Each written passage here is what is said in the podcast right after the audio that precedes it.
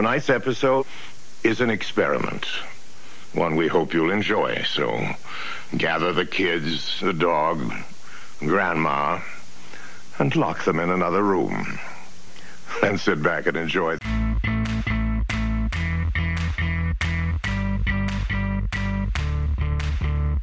Look, all I need is one case, one big case, and with you, you're a celebrity. No, With your please. name and reputation, I could get that case. Then we both have what we want. Hello, everyone, and welcome once again to another episode of the IWMP podcast. My name is Matthew Porter. And I'm Ian Porter. I'm his dad, he's my son, and we've returned to television. Yes, we have. And this is one that I didn't know I knew about. This is one of those, like, oh goodness, this is a linchpin for a lot of things I like, isn't it? And I double checked through the internet and said, oh dang. Okay then. So I'm really excited to get to talk about this one because it is. It is a delightfully unknown but known thing into me in that sense. And the reason we, we hit upon this as a topic for the IWMP is that we were watching a documentary about a movie, and they started talking about where the star of this movie came from. And then we realized you hadn't seen where this movie star came from. We need to fix that. Yeah, I've I've only known him in his modern interpretation, which is a very different kind of role.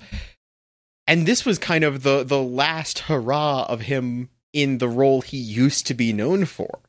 And I'm excited to see that because it's not how I know him. I also don't know him with that much hair, but that's a different thing. so enough ob- obfuscation. We're going to talk about the TV series Moonlighting, oh boy. Starring Cybill Shepherd and Bruce Willis. starting in 1985 and running for five or six seasons, I believe. Uh, five. Okay. Five seasons, 66 episodes, 67 if you look at syndication, because they did that split the pilot thing. Right, that's right. And it's it's very much a product of its time and all that that implies, and we'll talk Oh, about oh, that, wow. I'm sure. It is it is the most 80s thing ever created, I think.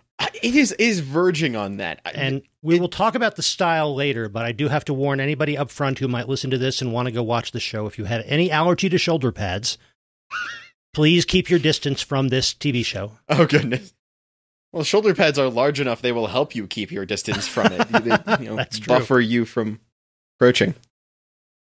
and it um uh so you're right cybill shepherd uh bruce willis created uh, by um glenn gordon Caron, who had previously worked on other tv shows some of which we will will certainly be talking about in the future Okay, I will be careful not to spoil myself on his list. first real creation and one probably he is best known for She's amazing because the name is not what I ever hear come up.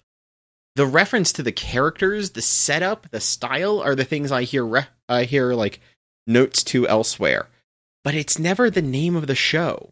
I didn't know what it was called until we sat down, and I started going, "Oh wait, this is the thing that that's from." Check. Oh, oh, this is what that's. No one ever dates moonlighting. I just, it's this thing that's known. It's like the assumed constant. so you are aware of this 80s tv show but you hadn't known it by name Yes, and I was aware of it in parts. And then I learned that all of it is in this one show. I'd seen clips of from this show used online of the receptionist, of some of the fights, of the Shakespeare episode used out of context online as this touchstone you go to. And I'd never known this was one thing, and I'd never known it was contained everything like I, that I knew know about it now. So That's funny, and that's definitely a, a sign of the fact that our your your experience of the internet and mine are not perfect circles on that Venn diagram. Because I can't say that's anything I've really come across, I am in and it's interesting to know that it's out there. I am in this corner that loves to find media and then use it for their reference. And so there is something of the I found this perfect gif from the thing no one else has watched. And that's part of why I love doing this because it is a source of those for me at very, or at very least a source of context. But I I follow an entire group of people who are video reviewers. They each run their own stuff on it.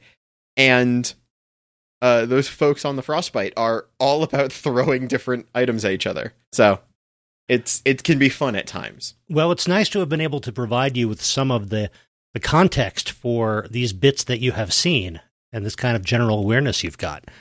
Because in addition to being you know, so very much an, exa- an artifact of, of when it was made, it it was groundbreaking in a number of ways. In some ways, it was a very conscious, very intentional reference back to a prior style of storytelling. And yet, once it got comfortable with that, it started experimenting and doing a lot of strange and interesting things. So it was very much a reach back to maybe even 30s, but definitely 40s and 50s filmmaking. Uh, Howard Hawks is the reference that the uh, writers of this and the creators of this uh, mention as an in- inspiration. That kind of there's a romance, but it's not a just a romance story. It's filled with smart people, quick, very clever, witty banter. The fact that everything I read referenced uh, bringing up Baby and his gal Friday in the the things that they watched to get ready and to write this show, it got me excited because I love those movies. Honestly, I've got to probably move up my uh, my yearly watching of his gal Friday. yeah, those are some of the kind of movies that led to this podcast with us, you know, Mrs. Darling Wife and I showing you things that we liked from our youth and, and before, uh, and and enjoying the fact that you got to experience them and getting your take on them. Oh yeah, and that definitely included things like bringing up Baby in the front page and uh, His Gal Friday. And those are just fun movies. So something that can keep that same sort of energy of two smart people who are smart in different circles running into each other and this this grinding of gears against them as they try to go in opposite directions at times but they still get the thing done because they can once they drop a little of the facade trust each other to do the best they can in their circle. That i like a lot. And there's some things it it actually didn't follow through with every bit of setup of that that I was thinking when we first started watching, but it got into a rhythm and was able to maintain something energetically through the entire bits of the show we watched in such a way that it was able to experiment. A show that can switch it up for an episode is a show that has faith that next week you'll come back and not have been discouraged by the fact that last week was different. Right. It wasn't afraid to um, to experiment in that way. We've talked about, especially older TV, pre 80s TV, having to rely very much on status quo. And they can't assume that everyone has seen the rest of the episodes, even in this season. So every story has to be self contained and everything has to more or less go back to the status quo by the end of each episode. This one kind of turned that around by deciding if every episode has to be able to stand on its own, let's make them all different.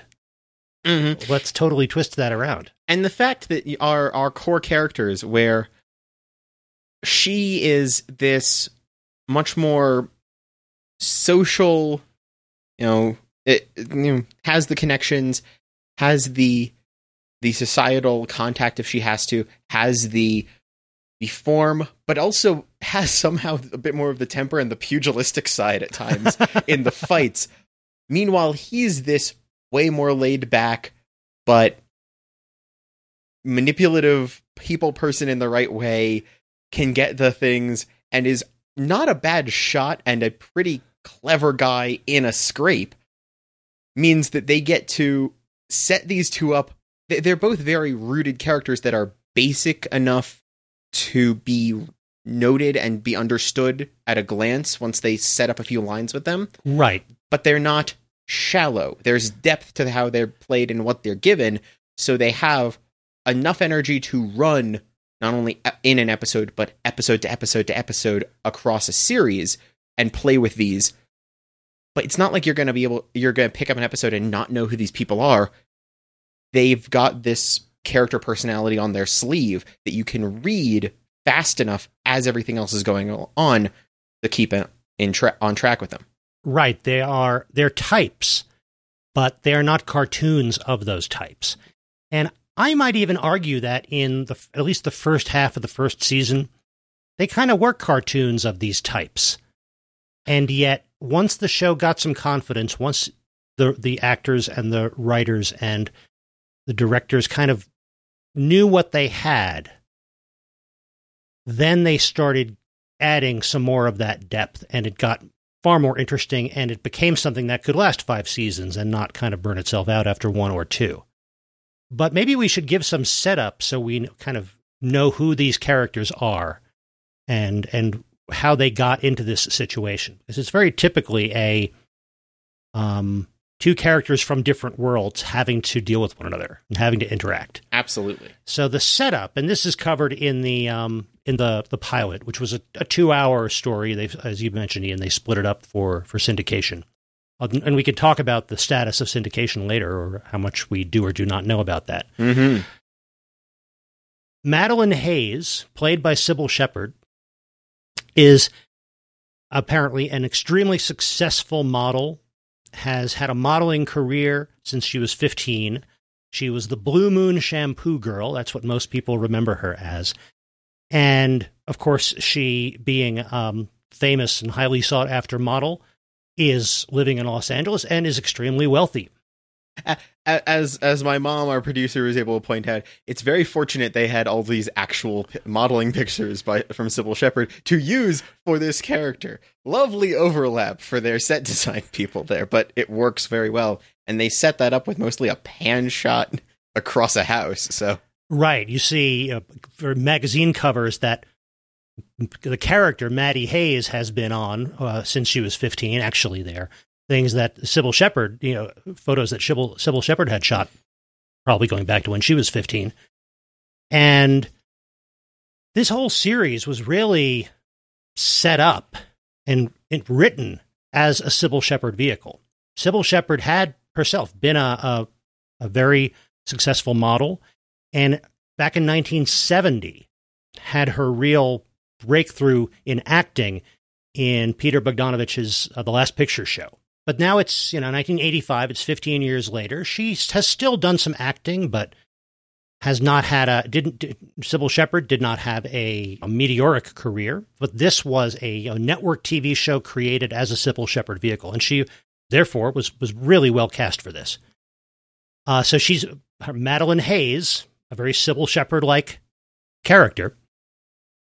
And then she finds out she's not wealthy after all because her accountant and business manager have taken all of her money and left the country. And they've been robbing her blind, and she didn't even know it until her household staff started complaining that their checks were bouncing. Did they ever actually do anything about that? Did that does that ever come up later? You know, it's so long since I've seen too much of this, but I think maybe it does. Okay. Think that's not the last we hear of that. Oh, good. I'll look into that. Like that, that, that was a a plot point that had it wasn't just a, a contrivance to drive the the story to where it wants to be. That seemed like it had legs as a story of its own. So I was hoping there'd be more that we didn't get to see in that case this time. Yeah, it's definitely a loose end, and I think it is a loose end that they do pick up at some point in the five seasons. Oh, good. But now she has no money, certainly not the money to finance the lifestyle she's been leading. But she has a whole bunch of odd investments that were not liquid enough for the um, the people who robbed her to to rob. So she had investments in all these little small businesses, including a detective agency, City of Angels Detective Agency. And her, um, uh, Maddie Hayes's attorney and friend is advising her you need cash right now, so you can't afford to have all these investments out there, especially ones like this detective agency that are losing money for all three years that it's been operating. Uh, you've got to liquidate these. You've got to fire everybody, sell any assets, reclaim any cash you can from these. Even though it was losing money because it was kind of invested in as a tax write off, it was supposed to be losing money.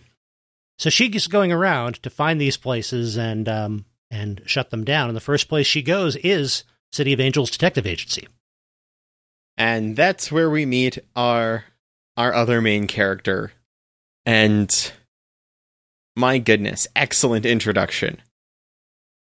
So we find Bruce Willis playing David Addison. Oh, I, I was talking about the receptionist. Okay. The you are absolutely right. You're right. Uh, she's she's not the main character, but she's a very fun side character of the receptionist who is I don't I think I recognize that actress from elsewhere. She's one of these character actresses that's been in a bunch of things. Elise Beasley as Miss DiPesto, the receptionist and secretary in this uh, this place. it's just like the the almost quintessential like bright-eyed and just chipper in some ways, but also a little odd in terms of tone. Yes, she's a little bit odd. She's bright, but not in sync with the world at all times. Uh, she answers the phone in, in, in lengthy rhymes, which apparently she's making up on the spot. It's not like she has these prepared. Yeah, it changes as it goes, and that's the thing. Like that that takes skill, but why here? Why then? We find out that she's an avid mystery reader and loves puzzles. So, yeah, very interesting character. And and she is a, a, a character who's important throughout the entire series. Mm-hmm. But I, I I was able to throw you for that one. But actually, yeah, the real the real other main character there is David, played by. It just it just throws me to see him in the comedic role here. I'm so used to him being the action star. David Addison, played by Bruce Willis. Oh goodness! Like, see, I'm so used to post to to post action movie like you know, guns and explosion Bruce Willis, and then so having him as this this lovable goof kind of character, or this Yeah, the the irresponsible wise guy, um, clever and quick witted in his way, especially when it comes to fast talking, and yet and and the kind of person that everybody around him really should hate, but never quite does. They always he always have is able to charm them in some way. exactly, and the fact that I kind of knew that he had done bits like this before, and you can see it a little in some of his more modern acting that he has that talent and that skill and that timing, which is so important. So seeing him in that role, I completely get why that's what he started in because it's got he's got that snappy response. He knows how to move one line to the next to the next and keep a beat going so that the other actor is able to respond in just enough time but not pause for laughter in terms of the, the, the comments and is able to say a line that is definitely written before but like it's a spur of the moment thought off the top of his head. And that is excellently done. So it's great to see him doing this. It just still threw me for like an episode and a half and i mean by an episode the two hour pilot and the half of the next one we watched to get this discordant setup in my head but it was delightful once i was there And if you watch him in, in some of his more recent roles, having seen Moonlighting as kind of context, it seems to me that that same ability to deliver wit with the right timing, and yet in his later roles, it's slowed down a bit. It's not quick, but it's still witty. It conveys someone with that kind of wit, but who is just world weary in a really good way that really suits some of his characters, like Frank in Red and a number of his other um, the, the act more action characters that he's known for.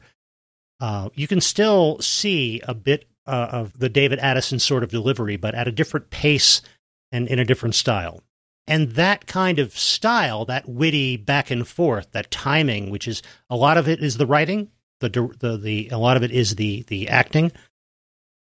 That's what's going back to Howard Hawks and these classic screwball comedies with the romance between people who can't stand each other that this is all referencing and really pulls from. I, I'm going to have to rewatch Looper after watching this, just because trying to piece together Looper Bruce Willis to this is a thing that I'm intrigued to attempt to do. Yeah, you can kind of if if he were tired enough, you could see David Addison delivering the little talk to uh, uh, Joseph Gordon-Levitt in the diner Oh, absolutely, from Looper. absolutely. And and there's something about the the David character who would be the type to be if you were to throw him in a sci-fi situation, it would be a okay, getting out of this now, panicking about it later, getting out of this now first kind of kind of energy, and that's what works.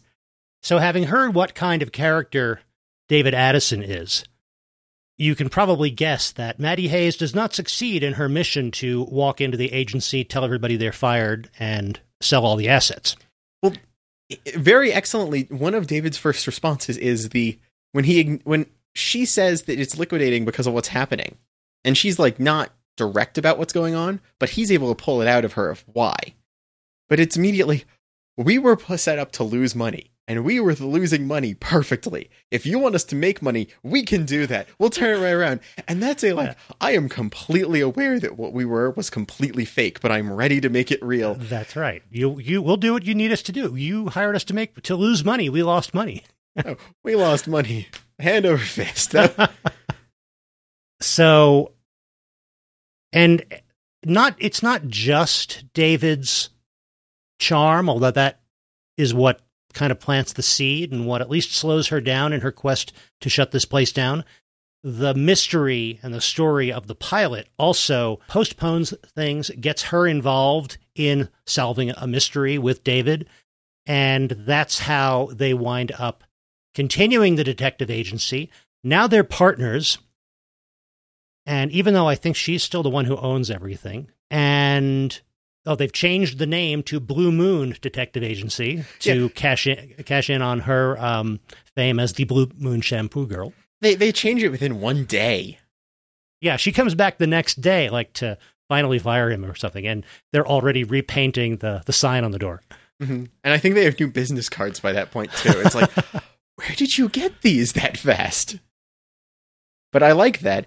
It, it, it's it's that's a visual thing of the fact that this show's world is definitely like ours, but it's not. It's a little bit paced like the characters are, and that's the thing. I noticed that there's a lot of bits of this that are. I mean, it's it's not an unrealistic show, but it's a show that allows its world to play character sometimes the way the characters are played. I would say that it reminds me of certain things done more recently that were based on graphic novels. Yes. Meaning that in a very positive way. And I'm thinking about newer things like, well, Leverage. I don't think that was actually um, based on a graphic novel, but its creator has a lot of experience writing them. Um, uh, Stumptown, the Cobie Smulders series, based on a graphic novel, has that. This is the real world, but it's stylized just the right way in in certain respects to make the storytelling flow so much more smoothly. Exactly. And that's kind of where I felt on this. The fact that in I mean, that that pilot episode was over dramatic and you can always kind of expect something like that from a pilot and I'm not going to go into the mystery of what the pilot episode was here. But the fact that a few episodes later, I think was that a season 2 episode with the train? No, that was a late season 1 episode. So you can see how quickly one. they kind of found their feet and realized what they were good at and what was unique about them. Mm-hmm. But the fact that you know late season one, they can say that a writer rents out a train for 24 hours to do a murder mystery party every year. And then that writer winds up dead, and it's a locked on a train, one of us is the killer story. That's a setup that you have to allow a world to give you, and it doesn't skip a beat because they've already made this energy pervasive across the entire world. It's it's that same sort of of energy, that graphic novel style you were describing, is there enough that you don't flinch when they say that's the thing. It's just that's the sort of thing that would happen here, and I love that. And you can see that change because that that pilot episode uh, story, not a bad mystery. It was a fairly generic mystery. Yeah. That story could have been used, at least the, the mystery behind it, could have been used in almost any detective series or to launch a detective series of any different of, of many many different types. And it involved you know smuggling or finding of old war treasure and things like that. It was the story itself wasn't unique to moonlighting's style. By late in that first season where we have things like the mystery train and such it's hard to imagine that being done in a different series without being completely revamped and overhauled because the story and the style were connected so much more seamlessly at that point. I, I see what you mean. It would definitely require much more fine tuning to fit in anything else because it had that that tone at that point. And and that continues beyond that first season. Every season had a few episodes that weren't standout. The mysteries in them may have been a bit generic, and they were carried by the the dynamic interaction of the characters.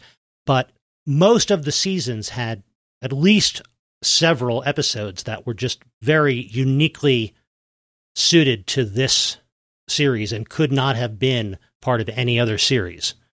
Again, because the style and the story are are completely interconnected. That's the thing. Like watching through this show, I could see almost as each season because we watched through to part of season three. We didn't watch every episode, but we watched bits from across the first three. We watched that black and white episode, and that was from like season two.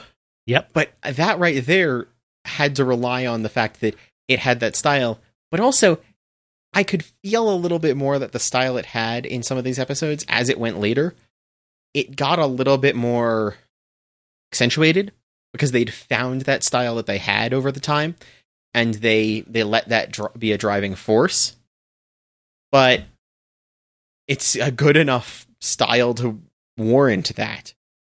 You you started watching it because it seemed like a fun mystery show, I'm guessing, but it, you could continue it because you did get invested in the will they won't they between these two characters and the witty banter and the slightly just slightly off of the same axis world from what we've got that can allow for some of these little bit not silly but a little bit more outlandish at times setups for the mysteries they're solving. And that's fun. And so you're coming back for it not for the mystery at some point Yeah, the mysteries were excuses to make the hour hour of television. Mm-hmm. And sometimes it was this experimental thing, the black and white episode, wh- where it turned it mono.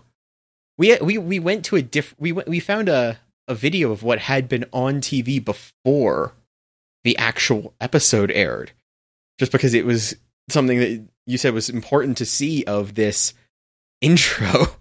I'm still thrown by that intro. I think I'll drop that in here. Good evening. I'm Orson Welles. Tonight, broadcasting takes a giant leap backward. In this age of living color and stereophonic sound, the television show Moonlighting is daring to be different and share with you a monochromatic, monophonic hour of entertainment. Approximately 12 minutes into this evening's episode, the picture on your television screen will change to black and white. Nothing is wrong with your set. I repeat, nothing is wrong with your set. Tonight's episode is an experiment, one we hope you'll enjoy. So gather the kids, the dog, grandma, and lock them in another room. And sit back and enjoy this very special episode of Moonlighting.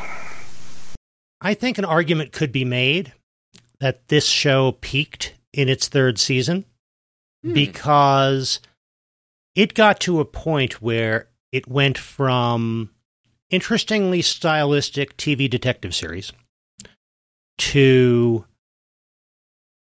a very heavily stylistic detective series where the style was was absolutely the reason to watch and it was done so well.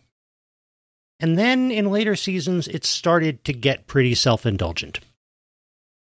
oh, So I I will now that we've watched and I for me rewatched some of these episodes through season 3, I'm going to be interested in watching some of the uh the episodes from later seasons to see if I still feel that way, but I remember at the time and and it was kind of controversial or a big talking point at the time because at one point you mentioned you know the will they or won't they.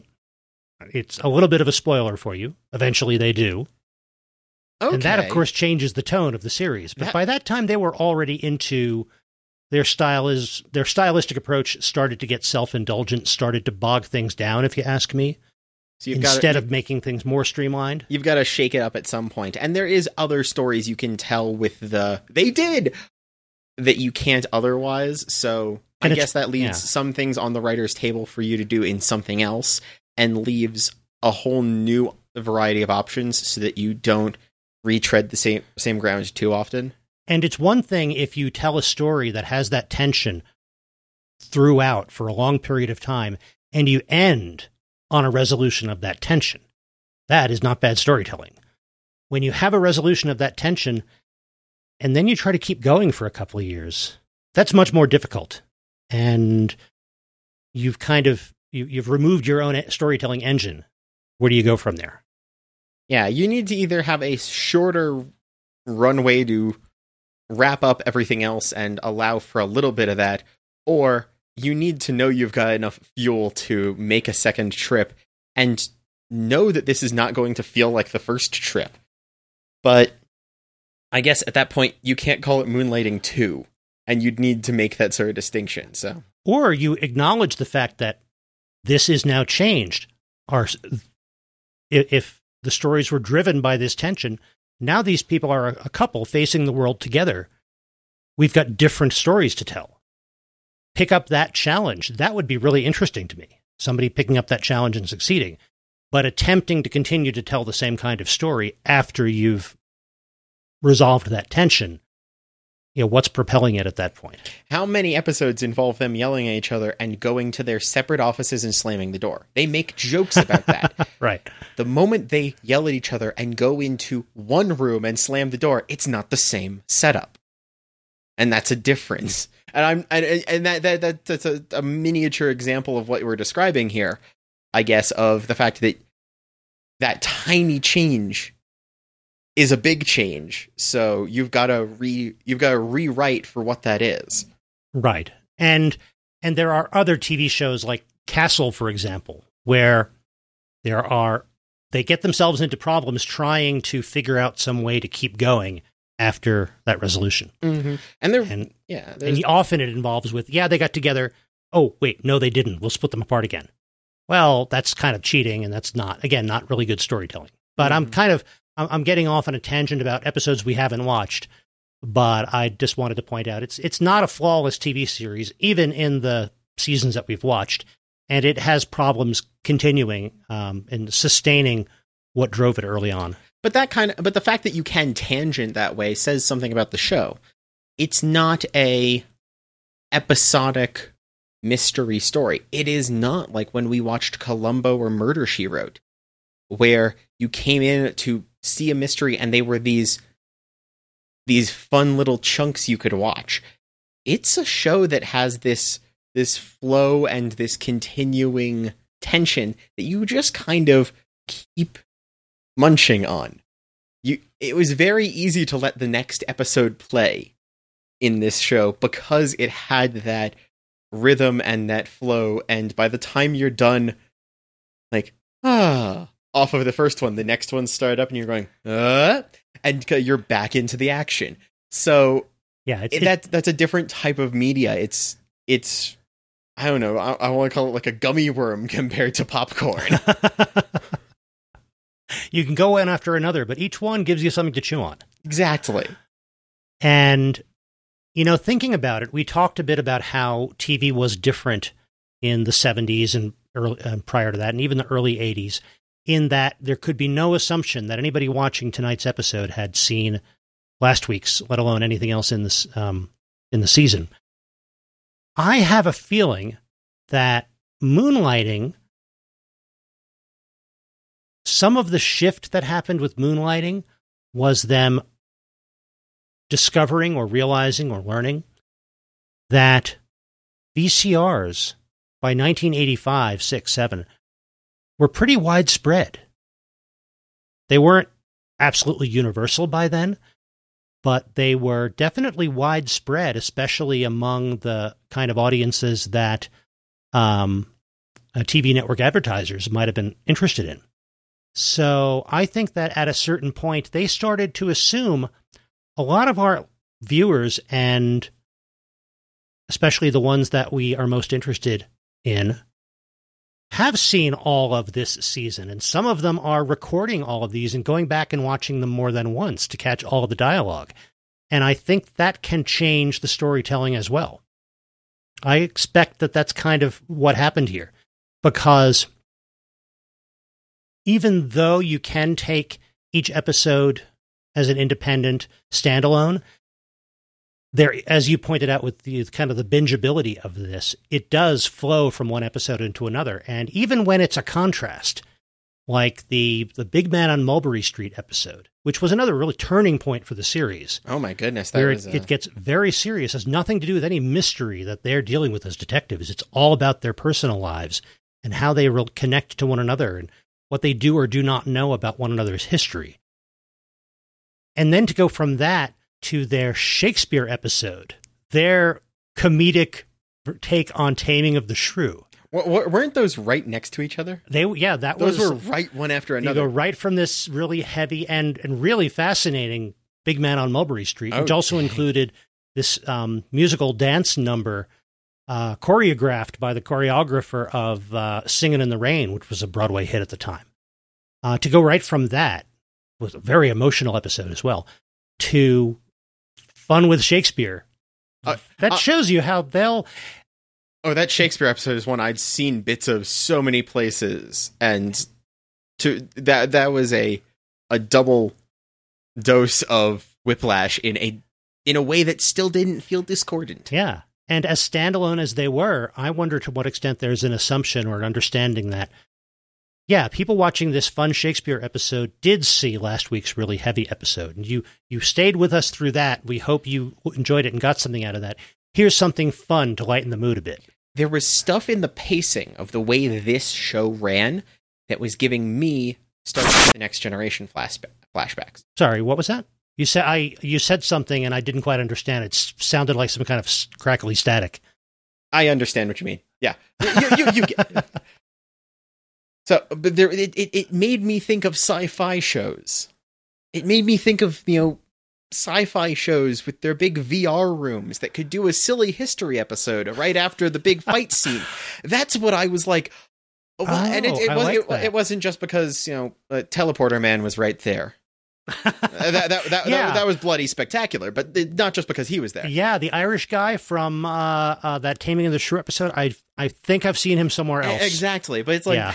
but it, there, the, the fact that there, that can be this that's a show those are shows the sci-fi shows are things that have a a world that you then want to watch characters with personalities you know group up and handle a challenge together and this was a a group of two sometimes three maybe four in certain scenarios working as a group to solve a challenge but you were coming here to watch these people work the challenge. It had that same sort of energy and that allows you to have those you know, dark episode light episode not not a constant narrative flow but a assumption that if you didn't get what you wanted out of this episode you've got the other ones to go watch kind of styling And that's a good point. Other TV series that relied on narrative in that way, if they wanted to have some special, this is a flashback to the, to the 1940s episode, or this is a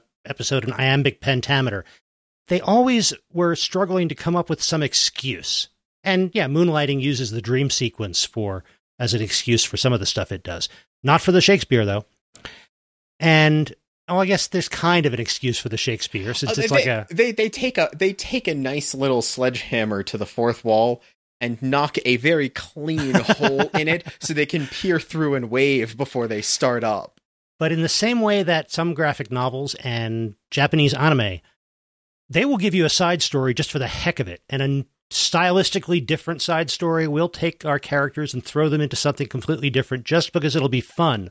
Moonlighting's willing to do that in a way that not a whole lot of TV was at the time. Oh, you're ta- you're gonna throw anime into here. I will I will talk. There's enough times where I could see the little hashtag shaped like vein popping out on Cybill Shepherd's head here. I could watch them just suddenly turn this into a beach episode and I wouldn't have flinched. I am okay with this. I know where we're going and I've tread that path before. Oh, yes. I mean, I, I- I've got I've got a current show that I'm watching. Uh, you you're watching too, called uh, "Love Is War," that has similar tones sometimes of this weird cast Oh. around you and these two that are back and forth. yeah, this sort of show is a thing you'll still find, and that's what uh, what we're talking about here. You're right. You're right. And we started watching s- uh, season two of that like in the middle of the week when we were watching a bunch of episodes of Moonlighting. And Oh, it yeah. does fit very well. It does fit way too well. Although I don't know, David Addison is at least as much like the pink-haired best friend as uh as any of the other characters. Oh, he is, yeah. I hadn't considered yeah, that. he's got the brains of the president with the uh more of the the, the style and carefree attitude of the pink-haired best friend. Uh, now I'm just imagining Bruce Willis with pink hair. Uh, first, you got to imagine Bruce Willis with hair. Thank you. which is increasingly difficult.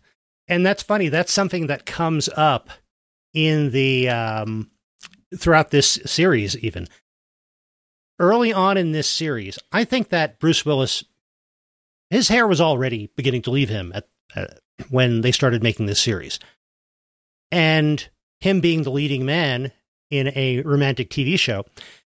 They were doing a whole lot of work, I think, to give him a full head of hair on camera in the first season or so.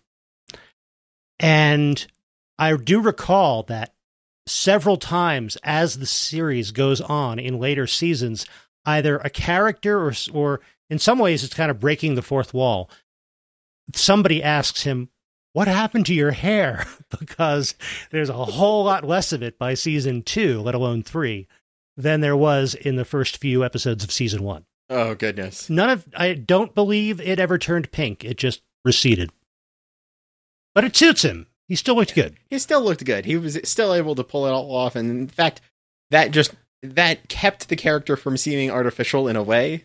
Go him. It's an interesting thing. The the fact that they do allow their characters to, you know, change outfits and grow and change look and style. Uh, Later seasons, uh, receptionist so much more fashionable outfits than we see her early on. Yes. there is there is a there is a progression of character growth visually shown as much as it is character shown. Right. She remained kind of quirky while being a little bit less ditzy as time went on, and I, I think that worked very well. A, a little bit. Oh no, everyone likes Luna Lovegood. to make an odd reference. the Luna Lovegood of the Blue Moon Detective Agency. You're absolutely right. So we could talk about a lot of of different storylines and things, but like we said, that's not really why anybody's watching this. It really is about the characters. It really is about that that uh, dynamic, and they do capture that kind of Howard Hawks feel for for character and dialogue that they were going for. Oh yeah, they they they are able to capture that in a way that I've seen so many things try and fail to, and that is impressive that they are able to to grab that energy and hold on to it for as long as they did. Well, I think that may bring us to our final questions. I think so. Well, this being a TV series, first question is going to be binge or no binge. I'm gonna say binge, although that's tricky. Yeah, I, I would agree. Binge. Finding this to binge can be difficult. I don't know exactly what's going on, but this appears to be in some kind of rights limbo. Oh, It was available on VHS, of course, back in the day. It was available f- at some point for some time on DVD, a season at a time, but it's not in print. It's not on any subscription streaming services. I suspect that a search of the, the great wide internet will return places where you can watch episodes of this, but some it, it- it's almost as if someone is intentionally keeping this from being out there. Whether it is um just because there's uh, arguments about the rights whether someone involved doesn't want it out there because they don't like it for some reason i don't know but it's weird that something this i guess i could say important something that this significant is not uh, available for any kind of legitimate purchase I'm amazed because it's an ABC production, which means I would have expected it to pop up as one of the things in the backlog that shows up on Disney now, but it hasn't yet. And of all of the companies that can usually push things through rights limbos, it would be Disney. So that implies that wherever it is, it's stuck pretty well. Now, contracts were written differently in production in those days. Was it, um, was streaming or even home video anticipated in the same way that it would be today? And maybe Disney doesn't have those rights. Maybe it has something to do. I won't go into details, but there in in relatively recent years, there have been some controversies around the creator of this series. Ah, Um, and you know you can find details about that online online for anybody who's interested.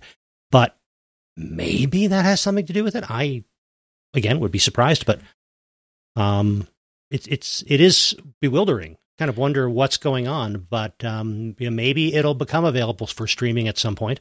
Maybe it'll become become available for purchase. But um, if you can find it, I would I would say it's worth seeking out, and if you can find it, it's worth binging. we when we say binge, when we say to watch something, we usually want to be able to give you a place to go. So, asking you as the listeners to to have to do the the work of the hunt is something that feels odd, but it's worth it in that sense once you find it to see it, even if it's even if it's not complete.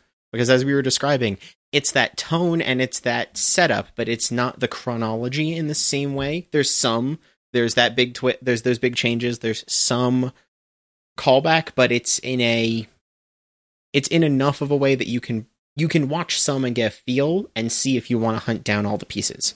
But definitely binge what you can find. Yep. So our next question is revive, reboot, or rest in peace. And this one's a hard one because I'm going to say rest in peace. That's because I think it has had its multiple times in the sun.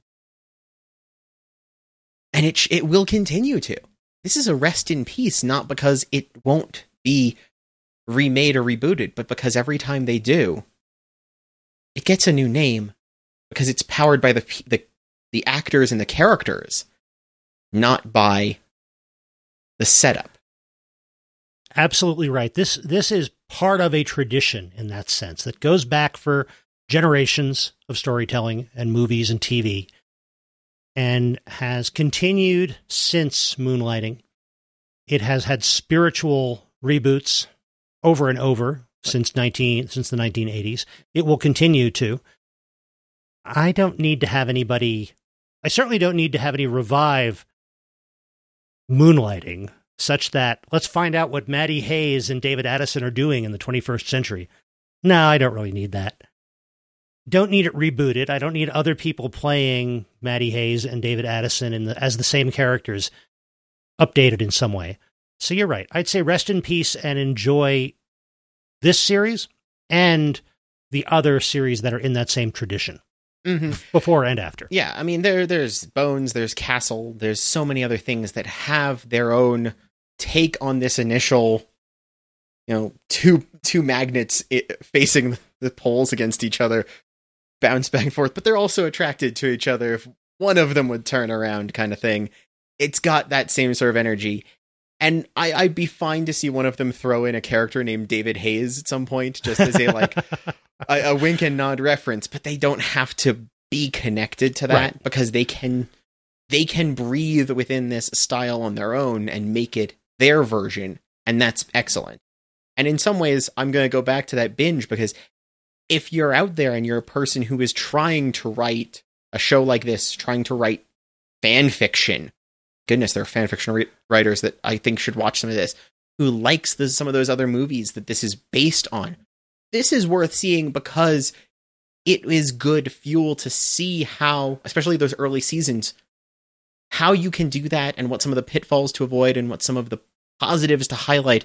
And it's a it's a great study piece of how to get into one of these stories that I think should be looked at because it as the we can deviate from this too far at some point and it's not that type of story anymore but there's something about that type of story that's compelling so i'm hoping that this could help reinvigorate that if people look for it again Yep, it is something that it, it will reward study, especially people who are interested in telling that kind of story. And there's definitely room to continue telling that kind of story. Just so let's see new ones, not a reboot of this one. exactly Well, I think that wraps it up for uh, for this episode. Thank you very much for downloading and for listening. We really appreciate it, and thank you for supporting uh, the show in any way that you can. Whether that's just downloading and listening, if that's uh, leaving us reviews with as many stars as you care to on iTunes, or going to our website and contacting us through our contact page or through Twitter. Going to our Patreon, where you'll get some additional content if you uh, support us there. Go to the shop that you'll see on our website uh, if you like things like t shirts and coffee mugs and whatnot. But until next time, Ian, where will people find you? I can be found on Twitter as at item crafting or on YouTube as itemcrafting and on Twitch as itemcrafting live. And you'll find me at matthewfporter.com. You'll also find me on Twitter at by Matthew Porter. And that uh, website for the podcast that I mentioned is immproject.com. That'll have links to back episodes and our shop and everything else. And you can also find the podcast on Twitter at IMMPcast. And uh, we look forward to um, chatting with you there as well, or on our Discord, which is one of the other many things linked from the website. So we'll be back in a couple of weeks with more tales of media from the 20th century. And in the meantime, go find something new to watch.